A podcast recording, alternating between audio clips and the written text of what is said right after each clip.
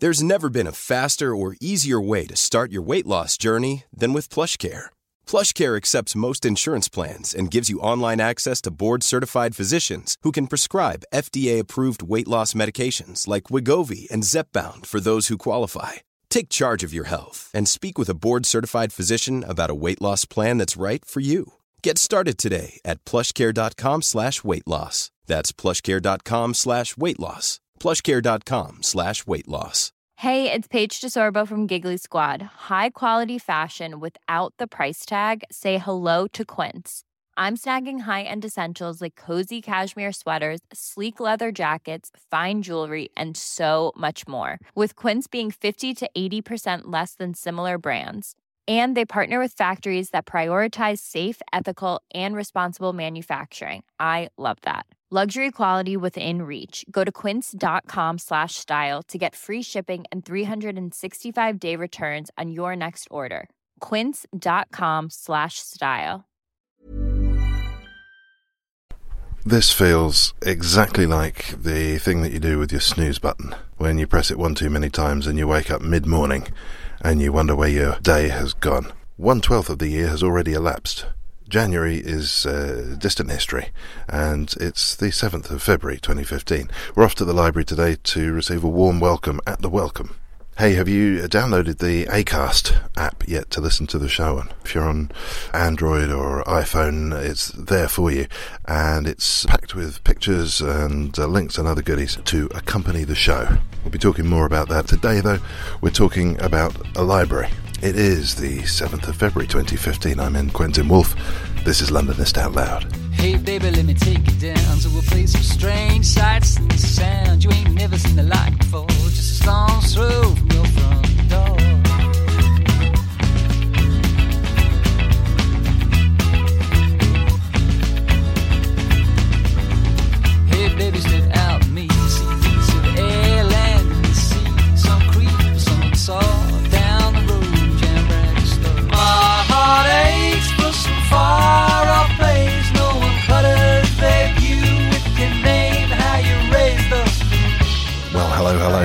Sometimes on this podcast, I find myself returning to a place I think I recognised, and it's the case today. I've arrived at the Wellcome Trust on Euston Road and been ushered through uh, several floors and elevators and so forth, and I find myself in an area which I think is connected more closely to the collection than to the trust. And when I came into this book lined, galleried room, I thought I recognised it, and there seemed something a little bit odd about it. And I'm just getting to the bottom of that. I have been here before. I'm in a library, but all the books have gone, which is an interesting choice uh, for somebody who until recently was the head of the library here. I'm talking to Simon Chaplin, and he is the newly appointed Director of Culture and Society at the Wellcome Trust. Hi, Simon. Hi there. And I have to say, my change of title is not connected with the sudden loss of books from the library. So, well, it would make sense. It would make sense. And it, so, you've, um, if I've understood this correctly, you've remodeled this, and this has been a pet project of yours for the last wee while. Yeah, I've been working on this with my colleagues from Wellcome Collection. So, as some of your listeners may know, Wellcome Collection is this public venue on Euston Road. We explore the intersection between medicine, life, and art. We do it through exhibitions and events part of Wellcome Collection has always been the Wellcome Library, which is the most fantastic collection of all sorts of stuff, broadly relating to the history of medicine, but history of medicine in a very broad sense. So, anything to do with human and animal health, our understanding of health in culture, lots of things that you probably wouldn't normally associate with medicine, like witchcraft and alchemy. The library has always been here, it's always been aimed at researchers, and what we've tried to do as part of this recent makeover is find a way of creating something that's not quite a library, but it's not quite an exhibition. It takes the best elements of both, we hope, brings them together.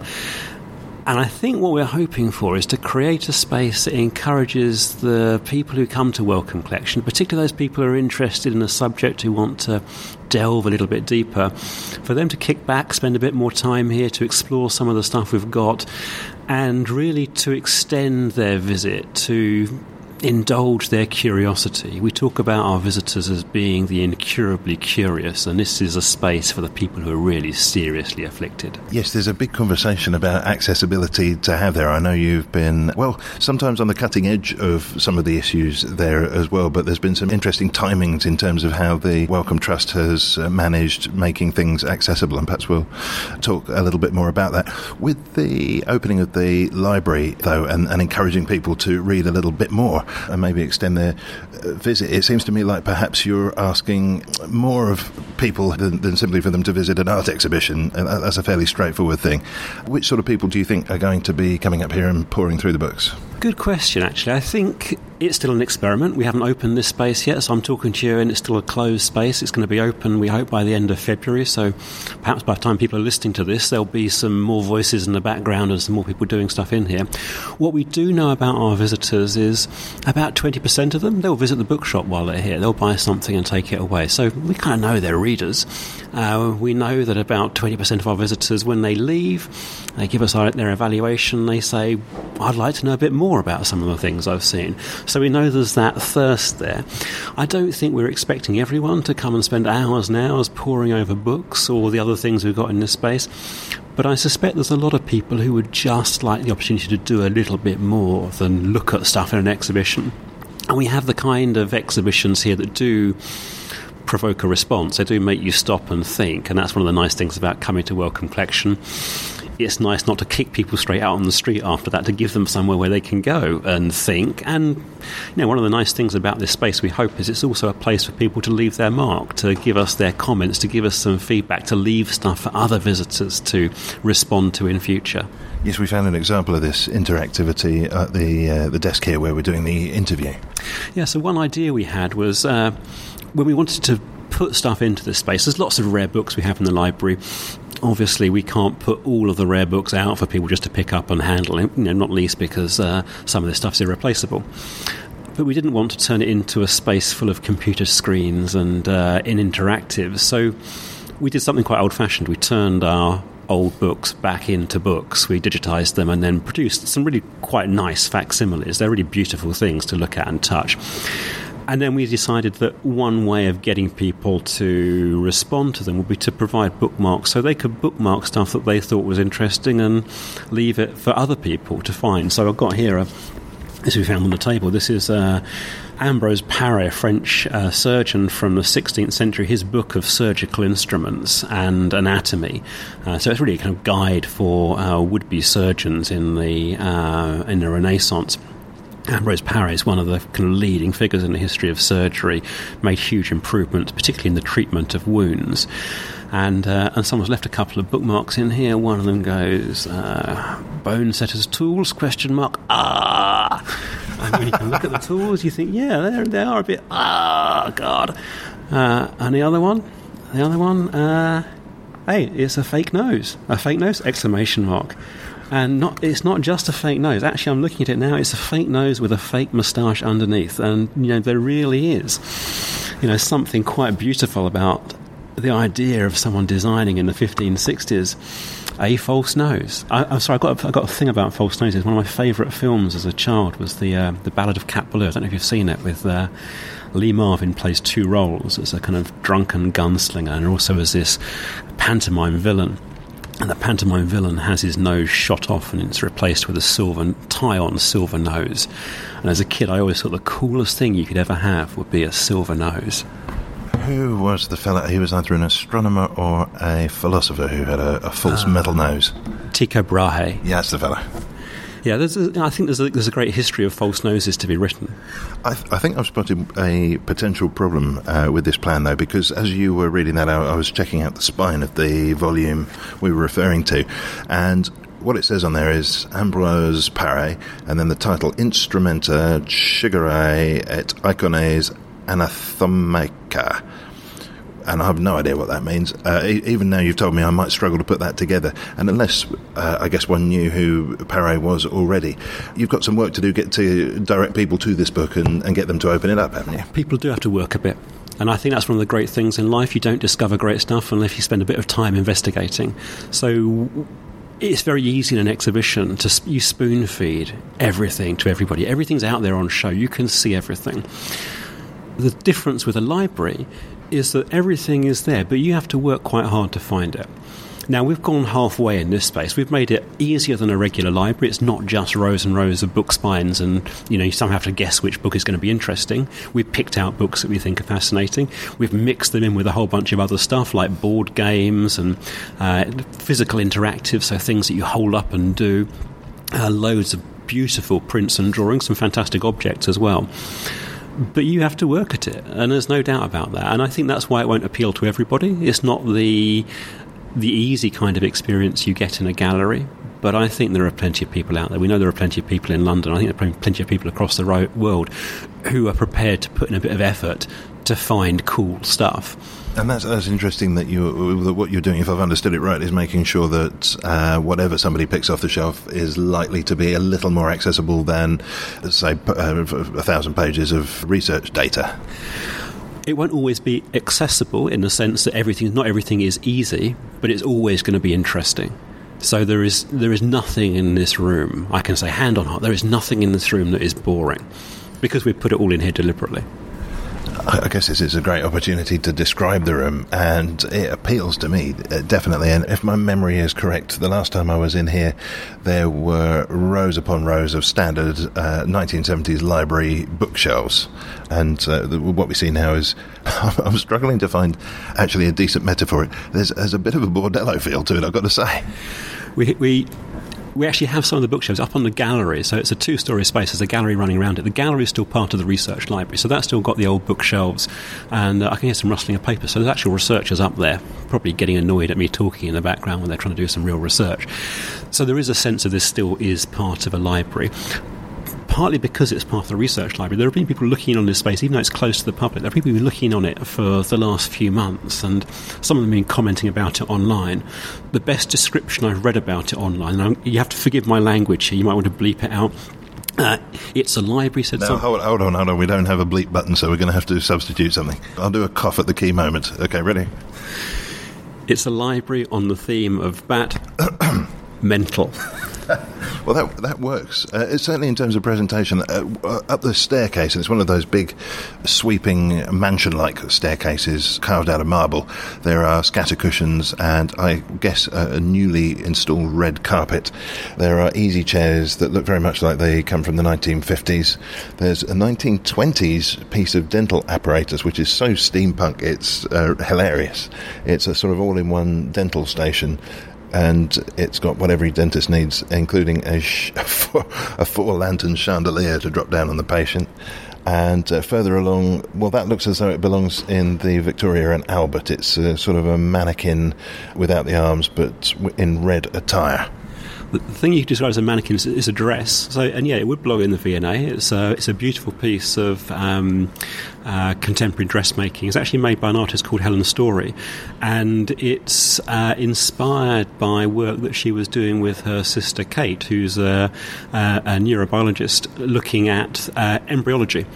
So she's taken her designs from the development of the neural tube in the embryo and this is one of a whole series of dresses that she made that took these scientific ideas and then turned them into uh, physical things and part of quite a long, what's now quite a long tradition of the Wellcome Trust funding work by artists that explores scientific ideas.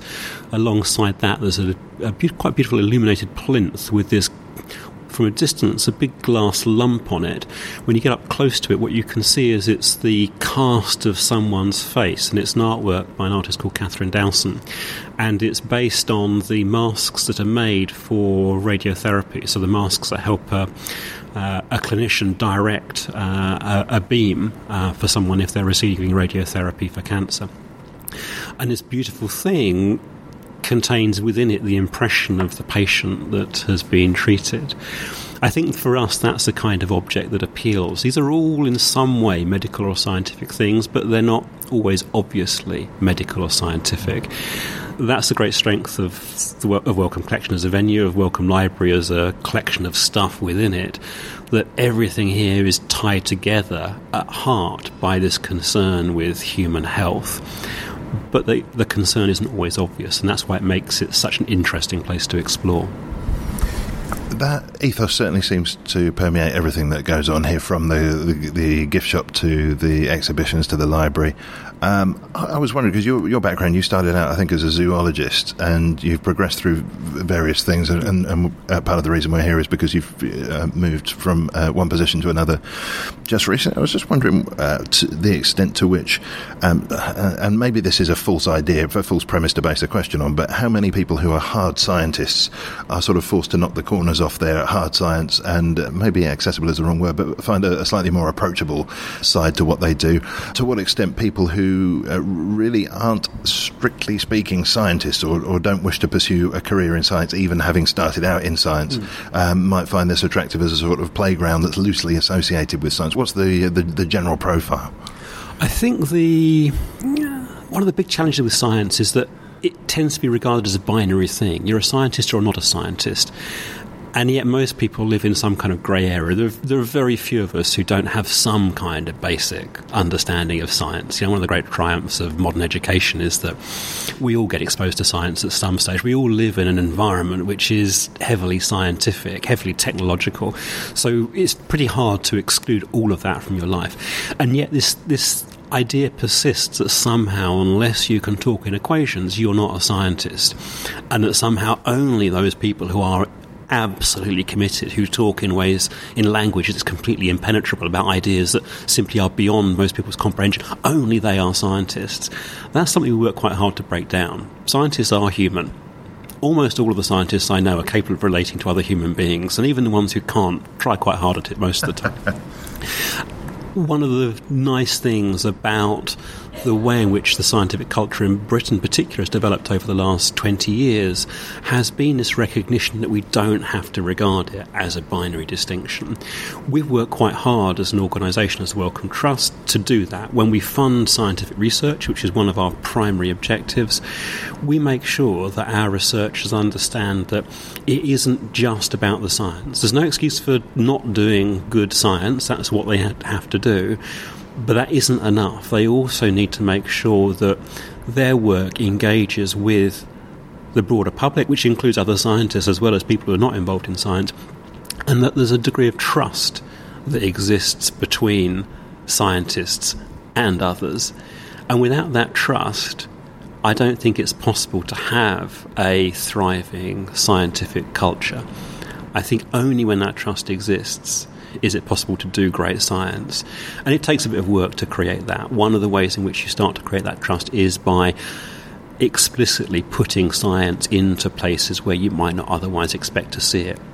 One of the things we think we try and do in Wellcome Collection is create a venue that appeals to people who wouldn't necessarily choose to go to the Science Museum or the Natural History Museum they might see themselves more naturally as visitors to the Whitechapel or to Tate Modern and yet there is plenty here that appeals to them and yet still reveals an awful lot about science. And I think we're not the only organisation that's doing that. There are lots of others out there breaking down these barriers. I think it has become easier, but there's still a lot more opportunity. I, I, very much understand the breaking down of barriers aspect of what you're saying. I think what I don't understand at the moment is the need for trust and what what trust means in the context that you're uh, mentioning. I think it, it means not that everybody should understand everything that goes on. There's an awful, you know, I've got a background in life sciences. There's plenty of hard sciences that go utterly beyond my comprehension. But when I look at the work that's going on with the Large Hadron Collider, the scanners and printers will be unavailable from 5:50 p.m. The rare materials room will also close at 5:50. Just goes to show we're in a real working library here, folks. so you look at the Large, Large Hadron Collider, you look at the work that NASA do around space exploration it's easier to trust that work because of the effort they put into explaining it to other people. And I think for me, that's the key. You know, that's what tr- that's how trust emerges by seeing science come out into into public life in ways that you wouldn't otherwise expect. Is there not a danger in there somewhere? Because uh, of course, science has a reputation for, or scientists, I must say, probably have a reputation for not being the most uh, PR minded or socially adept. The extent to which that's true is a whole other issue. But is there a danger that significant resources and significant attention and time are going to be dragged away from actually doing the important bit of it to um, what seems a very modern malaise of everything having to be uh, public relations to death. Uh, yeah, I don't think it's about public relations, and I think that's uh, if it was, then that definitely wouldn't be worth doing. And I don't think it was also necessarily a huge drag.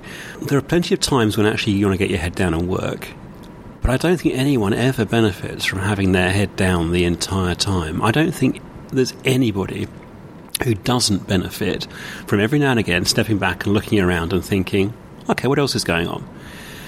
And if you look at, uh, there's plenty of examples of history of great scientists who've come up with ideas that have drawn on work by other people, often work from outside their disciplines. Uh, you know, one of the you know the key icons we have in the library is uh, Francis Crick's uh, original sketch of the DNA molecule.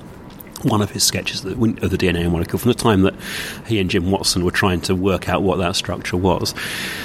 You know, that was a piece of research that drew on the work of lots of other people, notably Rosalind Franklin, that drew on ideas from across the world there's a degree of you know scientific understanding there, absolutely, but also that kind of sense of sculpture of space, of understanding relations that isn't possible just to do as a theoretical exercise. Ah, well, that's that's interesting. So there's an inbound communication stream going on, inspiration stream going on as well. I think I think so. You know, definitely, science can be an intellectual process, that it's about in, internalizing information and, and reconceptualizing it yourself. But I think that process of reconceptualization is aided by having other people to challenge and open up ideas, and often to, for those challenges to come from outside of your discipline, from outside of science, even.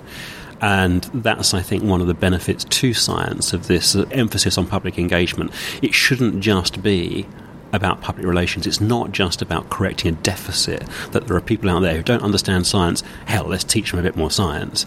It's about a two way dialogue, and I think when it exists properly as a two way dialogue, it becomes more successful.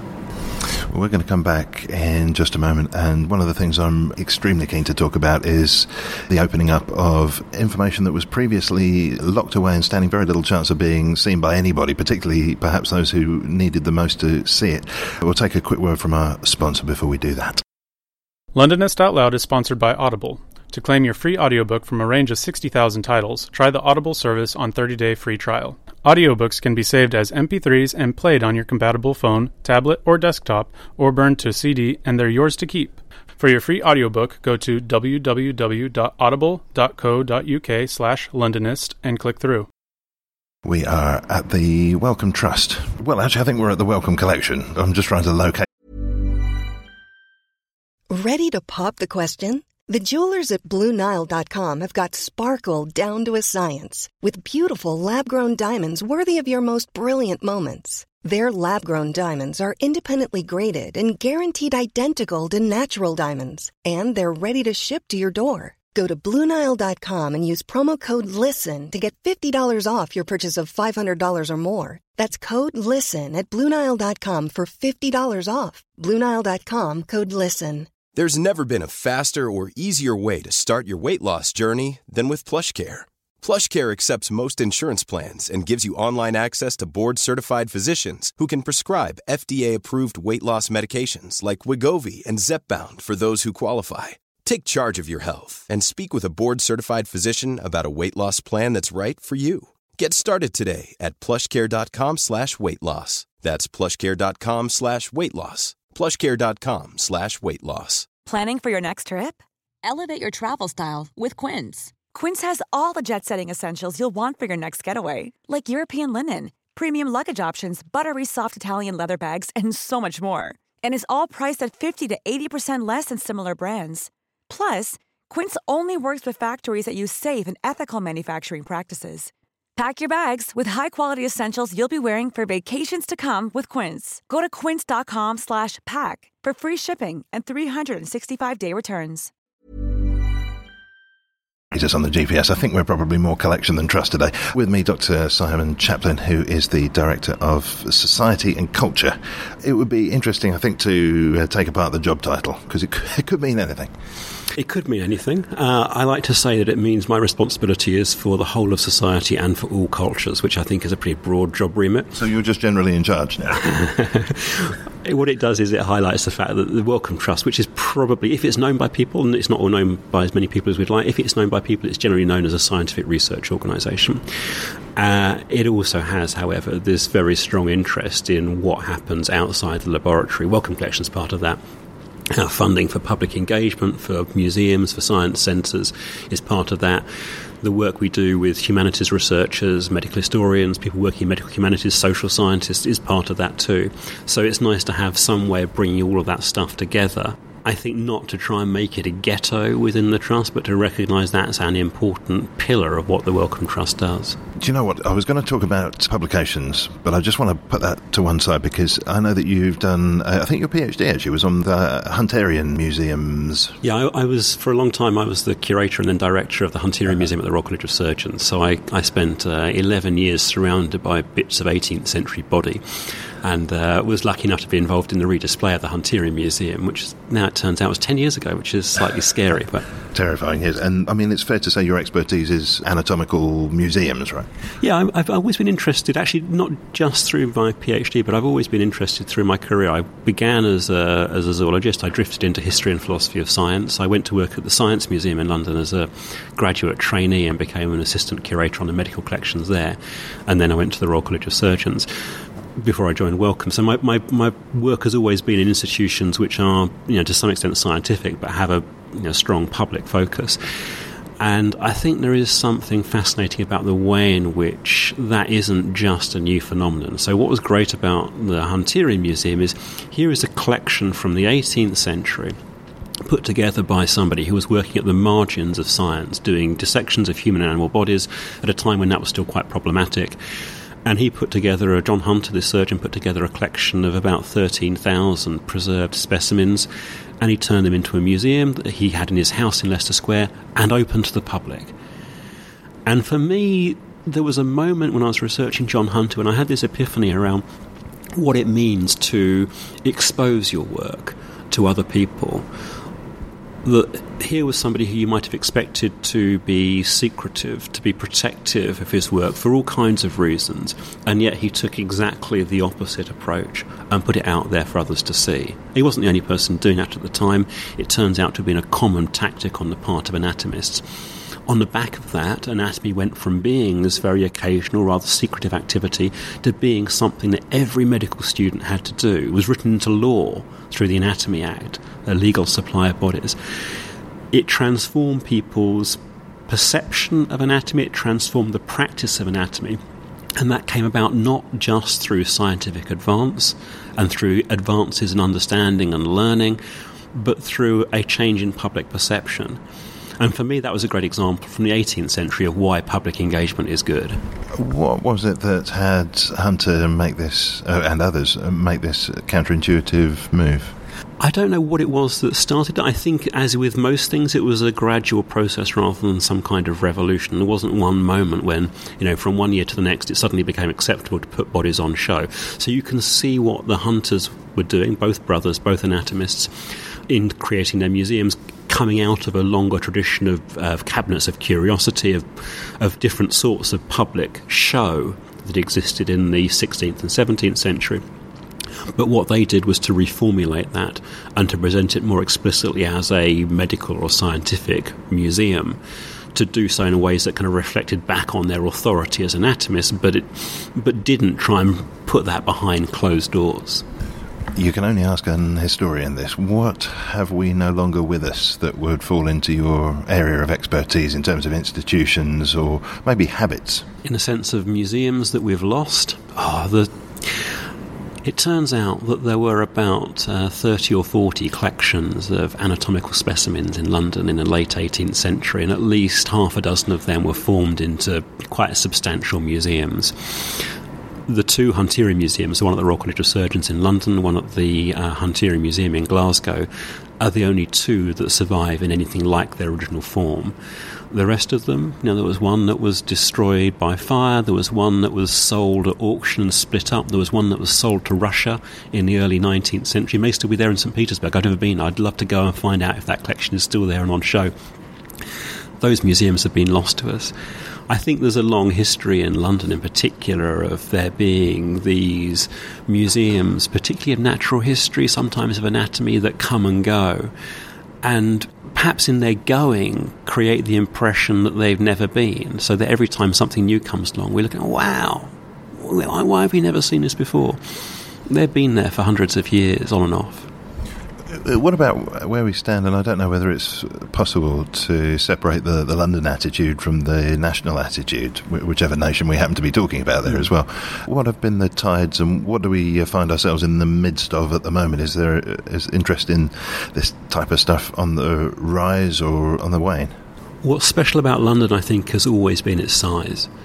So obviously London's grown over the years, but comparatively, London has always been a big city.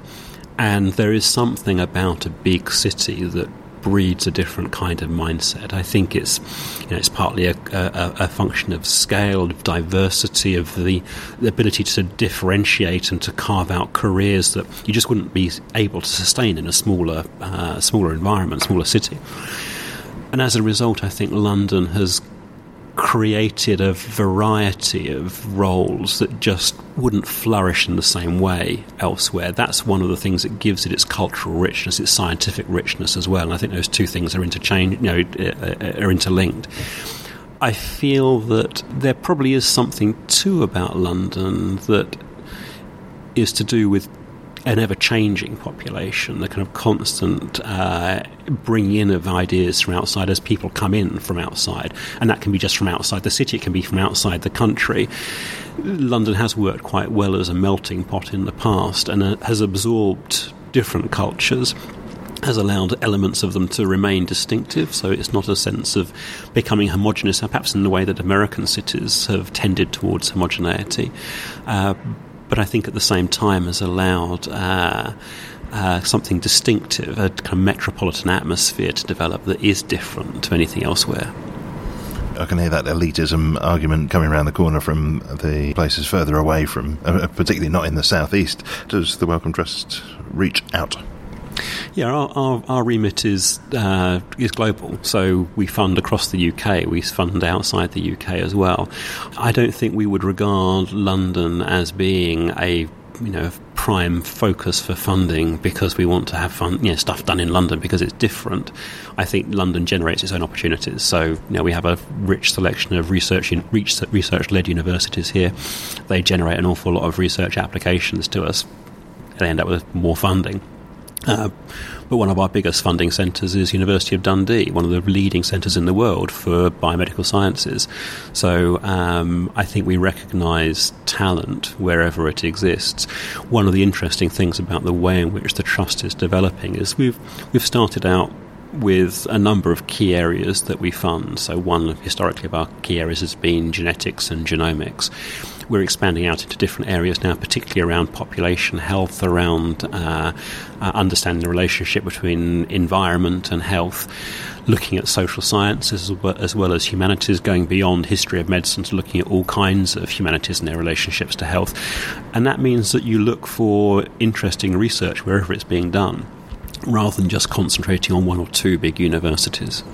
Now that's uh, uh, I'm not sure what to call it. It could be called a conversion. It uh, seemed to be that they were taking opposite sides at one one point, uh, sciences and humanities, over um, some of the choices being made about what was being uh, made public access in terms of uh, scientific research and what wasn't. I was scanning through some pieces you've written, one for the Guardian in particular, where if I've understood it correctly, and I think this applies to a, a whole range of disciplines, academics at a particular stage in their academic life will create a very very detailed research piece, which, in terms of actually being circulated, is uh, is limited because if it's commercially saleable, it's extremely expensive. Not very many people are going to access it naturally, and so these things, often containing the creme de la creme of knowledge, kind of end up not being looked at by anybody. And one of the parts of this, I think, was to open it up. But it seemed as though there was a, a hoo-ha, is the technical uh, term for it, with uh, humanities experts as well. Uh, could you unpack that? Yeah, there's, there's been a long tradition, uh, no, it's a tradition, 20 years, um, of encouraging scientific research, journal articles in particular, to be made openly accessible.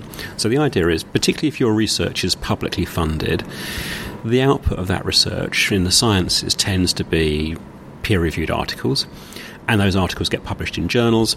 And mostly in the past, those journals have been available uh, through subscription. And so the readership of that research is limited to those people who subscribe to the journal. There is an argument that says, well, hang on a second, if the public funded this research, why is the output of it being locked up behind a publisher's paywall? Now, it's not as clear cut as that because, of course, publishers add a lot of value. They, they enable the research to be disseminated. So, although there are some ways in which you can look at disseminating research completely for free, you just do it, you just send out your paper yourself, you put it on the web yourself. By and large, there is value in the existing publishing model. What we've tried to develop at the Trust is a way of building into the research funding a payment that enables the publisher to take the cost of making this research available and therefore not have to charge anybody else. That's been our open access policy. It's worked really well in the sciences. It's interesting in the last couple of years, what we've seen is a change not just on the part of the Trust, um, which has always applied its policy to all of the research we fund, whether it's humanities research or science research, but for other funders like Research Councils UK, um, who look after the majority of university research in the UK, to develop their own open access policy. And they too have expanded that to include sciences and humanities and arts. Now, the difference is that uh, their funding for the humanities is much, much bigger than ours is. And suddenly it brings a whole bunch of people who weren't touched by an open access policy under its umbrella. In hindsight, maybe that change could have been communica- communicated more effectively. Maybe there could have been more negotiation about the detail of it. It certainly caught some people by surprise, and I think they reacted badly to it. Partly it's around this ever present sense on the part of academics that you know, they get a lot of rules that they have to follow, and it gets irritating when someone invents a new rule that they have to follow. I of have some sympathy for that, you know. It's part of the sense of academic freedom that you should actually be allowed to do things the way you want. But I think the fundamental argument still applies that if the research is publicly funded, it should be publicly available. An interesting case then applies in the humanities because a lot of research gets published as books and not journal articles. Can you make a book open access? Well, that's kind of a harder thing to do because it's not just about putting a journal article online.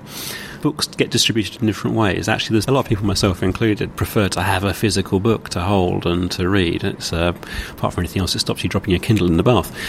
And so it's been a challenge then to develop a model that would say, okay, what does an open access book look like? And what we were trying to do when we introduced this policy you referred to a couple of years ago was to say, you know what, we're not entirely sure, but we're going to start funding open access books in whatever model, and let's see what publishers can come up with.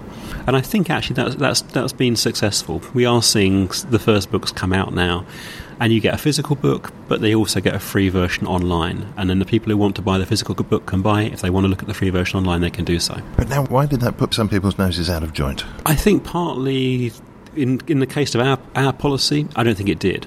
I think actually it was much more to do with the broader university policy change, and it was the uh, the issue around um, journal articles for humanities and social sciences rather than books. I think the issue there was that there are lots of journals that get published which didn't have an open access policy. So suddenly you're saying to a researcher, you've got to do this thing, and they're saying, well, hang on a second, but the article, the journal I've got my article published in doesn't allow me to do that. What, what do I do? And we're putting the researcher in a really difficult position. That will change over time as uh, publishers adapt to this model. With books, it was different. I think there was partly a concern there that were we going to suddenly cut off the ability of researchers to publish a book that might actually make them money? You know, and it happens. Um, you know, there's plenty of really good books out there that have come from academic research, but have crossed over into a broader audience. And I think for us, that was also a question. Now, what, what does that what does that mean? And I think actually the answer is that doesn't matter. If a book has crossed over and is reaching a broad audience because people are willing to buy it, then that actually reduces the need for open access. That suggests that something's working. There's no problem with public engagement there. There's no problem with public access because people are recognising the value in it. But there's also plenty of academic books that don't do that. The majority of academic books don't cross over. The majority may have a print run of a few hundred. And then it seems like an awful waste that, you know, are you saying if you're interested in this niche subject, the only way to do it is to splash out 70 or 100 quid on a book? That doesn't seem to be a very good model. So I think there open access can work. So it seems like a very good way to lose information if you're only doing a small print run and uh, hoping they will survive. As we come to the end of the recording today, uh, I, I, guess one of the questions uppermost in my mind is how, having poured so much of yourself into, uh, sounds disgusting, into the library in the last, uh, what is it, four years, I think, how is it to walk away? Well, the great thing is I haven't walked away. I'm still in. The, I'm still in the same organisation, and the library is still part of the bit of the trust that I look after. I'm still closely involved in it. But you know, you're going to be handing your baby over. I think there's an interim uh, manager in place at the moment, but you're, you're going to be handing this over to somebody uh, permanently. I don't worry about that in the slightest. I think there are we've put the library into a fantastic position, and the whole place has been refurbished. We've got this massive program of digitisation to put stuff online we're going great.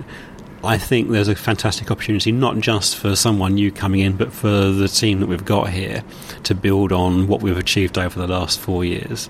So I guess my job is to help them do that, to give them more encouragement, to you know help slide a bit more money their way to make sure they can do it, and to look for the opportunities. So one of the great things about the Wellcome Library is that it's this fantastic collection, but it is a single location on the Euston Road? Is there scope for a whole string of Wellcome libraries? Now, should we be looking at working with public libraries and putting collections into there for people to explore wherever they are? We can do stuff online, but there is still something about libraries as physical venues that I think is really important. You know, one of the things we try to do with the reading room is to reimagine what a physical library might look like, and I'd be really disappointed if that stops here. So, so no, I don't worry about leaving the library behind. I think um, we're taking the library with us. The big concern at the time of recording in this institution, as far as I'm aware, is a staircase. Uh, everything, in terms of the renovation that's been going on, everything now seems to hinge on the completion of uh, an enormous spiral staircase. Everything is dependent on the completion of a staircase. It's been the biggest architectural intervention in terms of this project. So we've been rebuilding the building for the last uh, year and a half the biggest thing we had to do was to punch a hole through two floors and put in this new. It's not quite a spiral; it's more of a dynamic stair. I think the architects call it. Uh, so it's kind of an off kilter. Uh, spiral. It takes people from the ground floor up to the second floor. Was it supposed to be a spiral staircase? it was supposed to be dynamic, but that's that's one of the reasons why it's been so complex to build. It will be the most striking architectural intervention. It's going to look fantastic. It's hidden behind hoardings at the moment. I've walked up and down it, so I can tell you it's there. Uh, I know it doesn't bounce like the Millennium Bridge, so that's also a good thing. And I think it will transform people's use of the space because one of the people who know Wellcome Collection, people who've been here, will know that it's a, a, building that was designed for one thing and then used for another. And we've always struggled to get people up the building to make more use of the space that we've got. What we've done is made that really easy, I think a final word, I guess, on what people can expect if and when the uh, staircase is done in February, I think. What else will be going on in the same month? So by the end of February, when you come to Wellcome Collection, there will be two permanent exhibition galleries, Medicine Man and Medicine Now. There'll be two temporary exhibition galleries. One will have our year-long exhibition Sexology, which is on at the moment. Um, so that will be going on through until the end of November 2015. Fantastic exhibition about the science of sex, how scientists have understood sexuality. Alongside that will be a second exhibition on forensics. So our two key exhibitions by the end of February are going to be one on sex and one on death. And I think if those don't draw people in, then you know, God help you.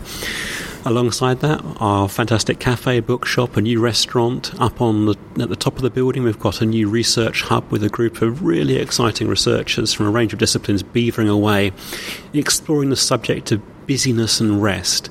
And what better place to do that than in the centre of London? So I hope that by the end of 2015, what we'll have is a venue that's buzzing with the kinds of fantastic things that Wellcome Collection has been known for, but is also starting to reach beyond that to encourage its visitors to delve a little bit deeper in the reading room and the library, and also developing its own ideas through the uh, research group in the Wellcome Hub and taking those ideas out into the city and thinking about what it means to be in the heart of metropolis. What does that mean for your life and for your work and your health? Now, the word hub gets overused and abused. Uh, here, though, that seems absolutely the right description. Um, do come along to the Euston Road and uh, poke your nose into a book and sling a bookmark in there if you find something uh, interesting. Uh, for now, uh, Dr. Simon Chaplin, thanks very much. Thank you.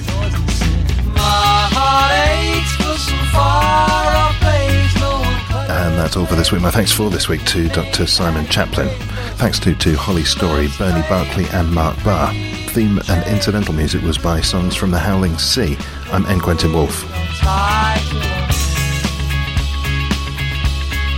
Want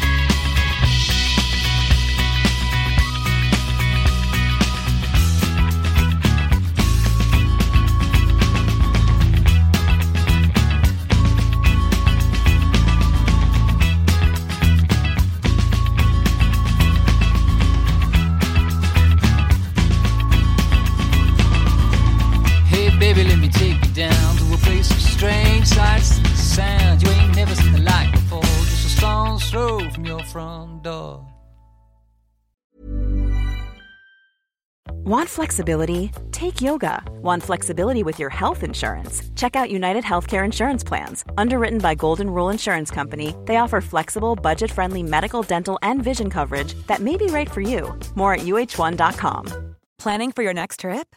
Elevate your travel style with Quince. Quince has all the jet setting essentials you'll want for your next getaway, like European linen, premium luggage options, buttery soft Italian leather bags, and so much more and is all priced at 50 to 80% less than similar brands. Plus, Quince only works with factories that use safe and ethical manufacturing practices. Pack your bags with high-quality essentials you'll be wearing for vacations to come with Quince. Go to quince.com/pack for free shipping and 365-day returns.